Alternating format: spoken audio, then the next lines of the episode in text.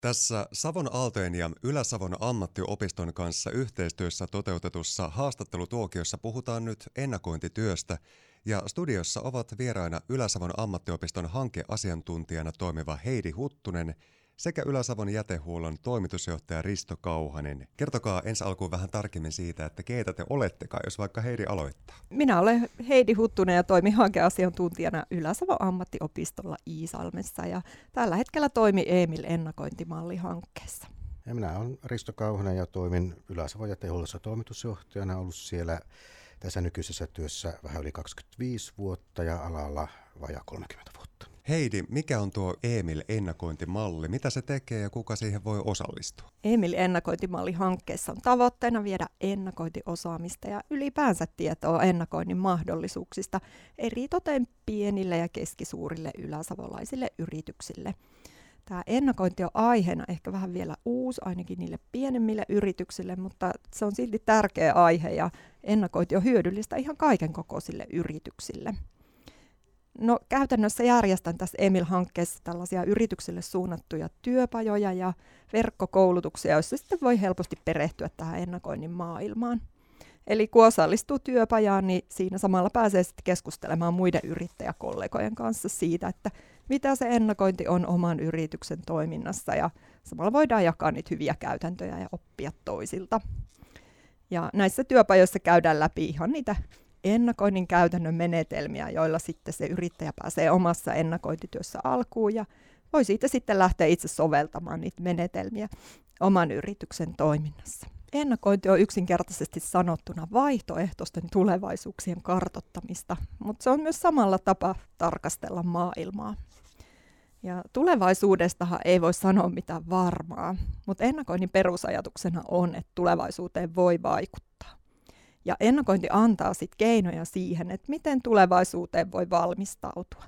Ja voisi myös sanoa, että ennakointi auttaa selviämään tässä nopeasti muuttuvassa maailmassa vähän ketterämmin ja samalla se auttaa näkemään niissä muutoksissa uusia mahdollisuuksia. Tulevaisuusajattelussa on niin kuin olennaista se pohdinta, että voimmeko vaikuttaa tulevaisuuden kulkuun jo nyt nykyhetkessä.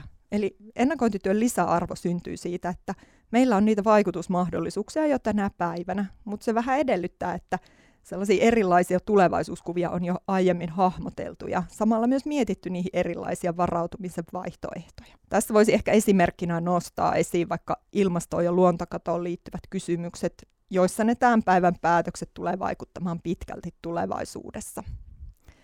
Eli meidän on tärkeää tehdä niitä luontoon ja ilmastoon vaikuttavia toimenpiteitä jo tässä hetkessä, jotta se tulevaisuus olisi enemmän toivotunlainen.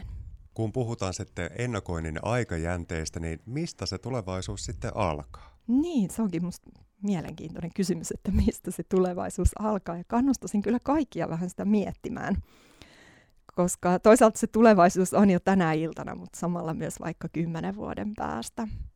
Mutta ennakoinnissa, kun puhutaan, niin aikajänteitä on useampia. Eli lyhyen aikavälin ennakoinnissa mietitään tulevaisuutta ehkä noin vuoden parin päähän, mutta keskipitkä ennakointi suuntaa jo siitä muutamasta vuodesta vaikka 5 vuoteen asti, ja pitkä aikaväli ennakoinnista puhutaan sitten näistä eteenpäin vaikka 10 vuoteen asti tai pidemmällekin. No, aika usein myös törmää sit siihen, että näin pitkä aikavälin tulevaisuuspohdintaa pidetään vähän haihatteluna, koska rationaalisesti ajatellaan, että ei sinne tulevaisuuteen nyt vaan voi tehdä noin pitkä aikavälin suunnitelmia.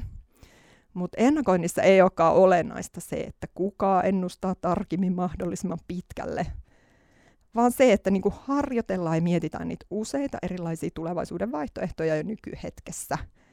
Ja tällainen auttaa niinku siinä vaiheessa, kun se tulevaisuus iskee ne yllätykset pöytään ja on jo niinku kiire toimia. Ja tässä nyt vaikka esimerkkinä nämä korona-ajan rajoitukset, jotka tuli aika monelle yllätyksenä. Ja osa yrityksistä selviytyi niistä nokkelammin kuin toiset.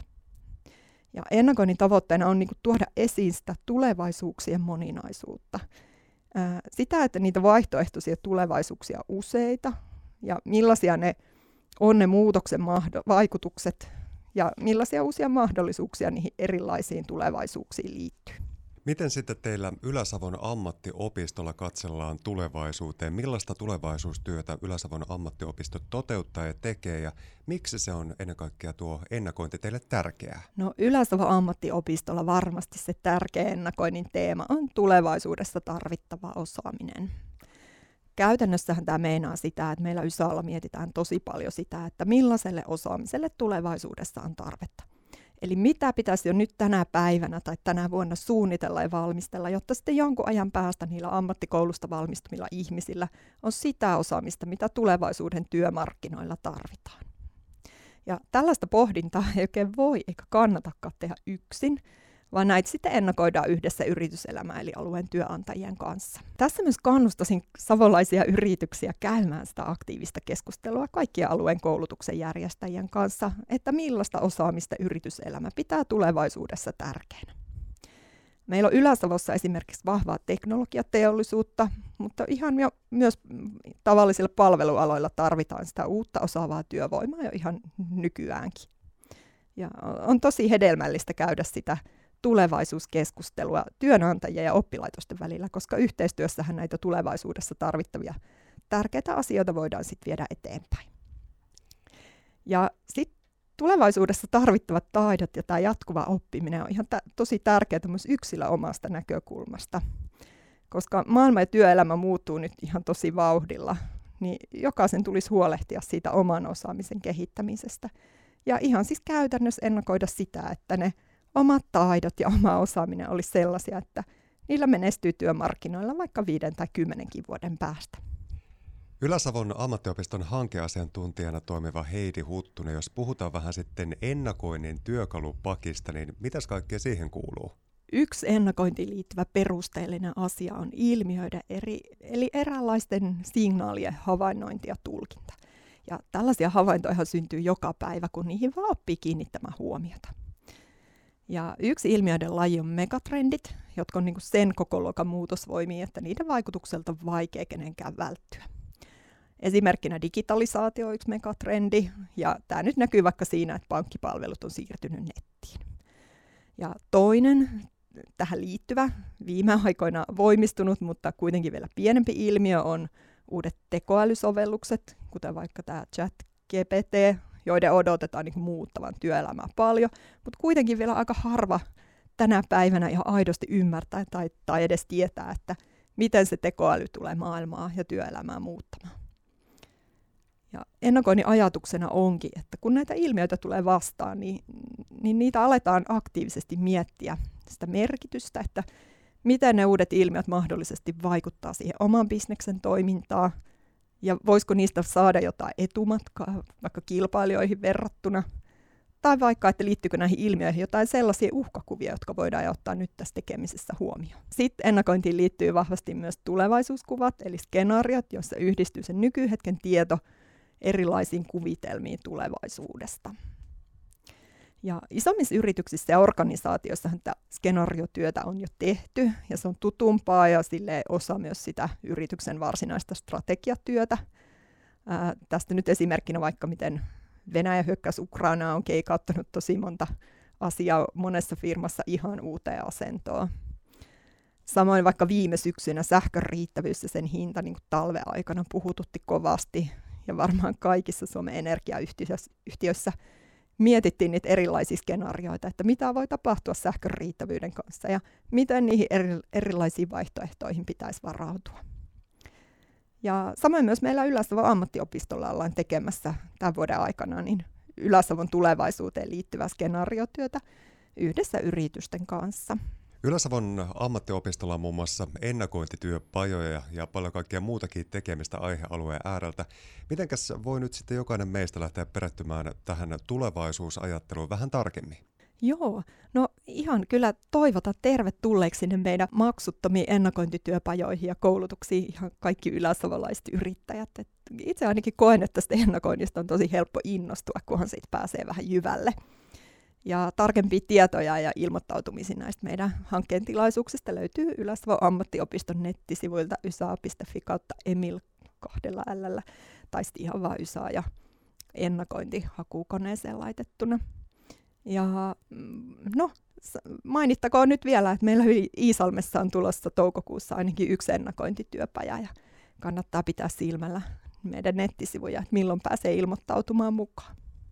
Ylä-Savon ammattiopiston hankeasiantuntijana toimiva Heidi Huttunen, minkäsmoisia tulevaisuusterkkuja tahtoisit välittää nyt kuuntelijoille? No, minä toivotan kaikille kuuntelijoille toivoa ja oppimisen iloa tulevaisuuteen.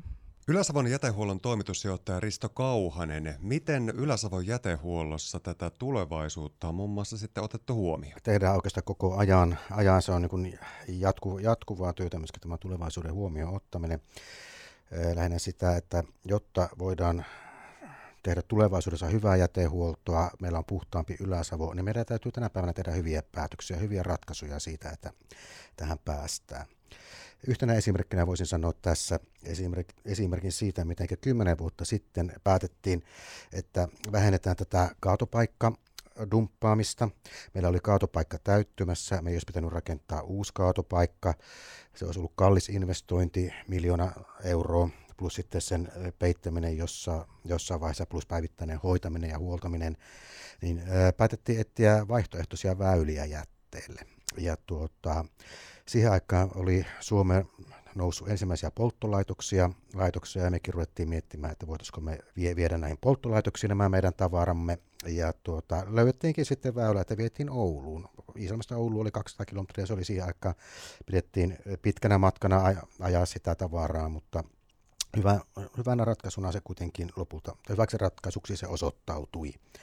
Nyt nykyään me viedään tuonne Leppävirralle meidän omaan polttolaitokseen. Eli kun meillä silloin 10 vuotta sitten tai 15 vuotta sitten rakennettiin se kaatopaikka, joka alkoi täyttymään, niin meillä on edelleenkin se sama paikka siellä käytössä ja meillä on edelleenkin käyttöikää sille ehkä 5-6 vuotta ainakin. Tällä tavalla pystyttiin ennakoimaan tulevaa ja mahdollistamaan se, että me ei tarvitse uutta kaatopaikkaa varsinaisesti rakentaa. Millaista hyötyä Ylä-Savon jätehuollossa tai yritystoiminnassa on saatu sitten ennakoinnista, jos mietitään vaikka talousnäkökulmaa?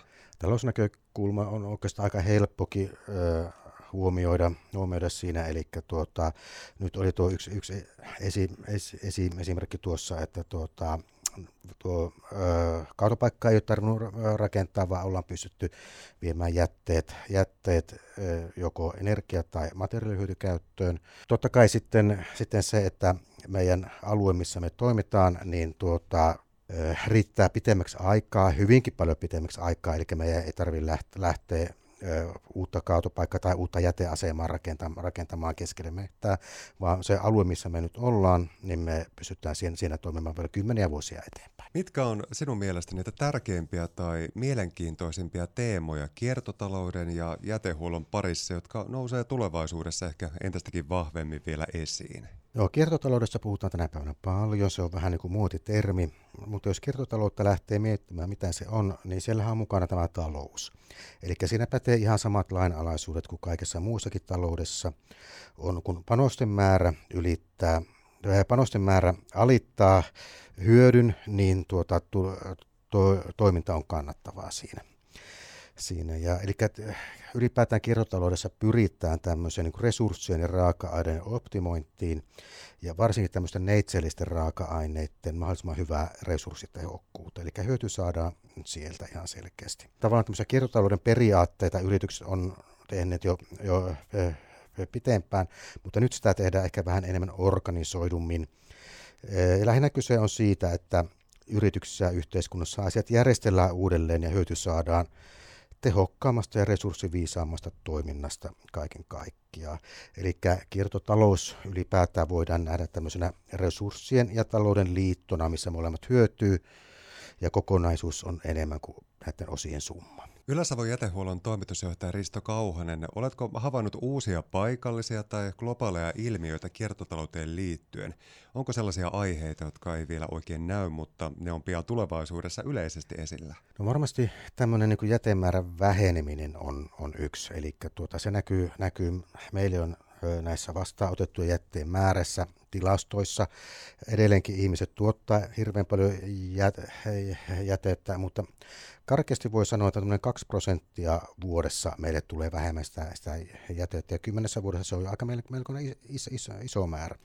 Ja todennäköisesti tämä jätteen määrän väheneminen alkaa tulevaisuudessa kiihtymään, eli tehdään yhä kestävämpiä laitteita, koneita, korjataan niitä enemmän kuin tänä päivänä. Eli tästä kertakäyttökulttuurista varmasti päästään takaisin sinne, missä elettiin ehkä 5-60 vuotta sitten, eli korjataan taas laitteita ja annetaan niille pitempi käyttöikä kuin mitä tähän asti. Se on varmasti semmoinen, mikä hyvin nopeasti alkaa näkymään meilläkin. Ylä-Savon ammattiopiston hankeasiantuntijana toimiva Heidi Huttunen sekä Ylä-Savon jätehuollon toimitusjohtaja Risto Kauhanen. Lämmin kiitos keskustelusta ja eikö näin ystäväiset, että netistä varmaan löytyy lisää infoa? Kyllä, ysa.fi/Emil.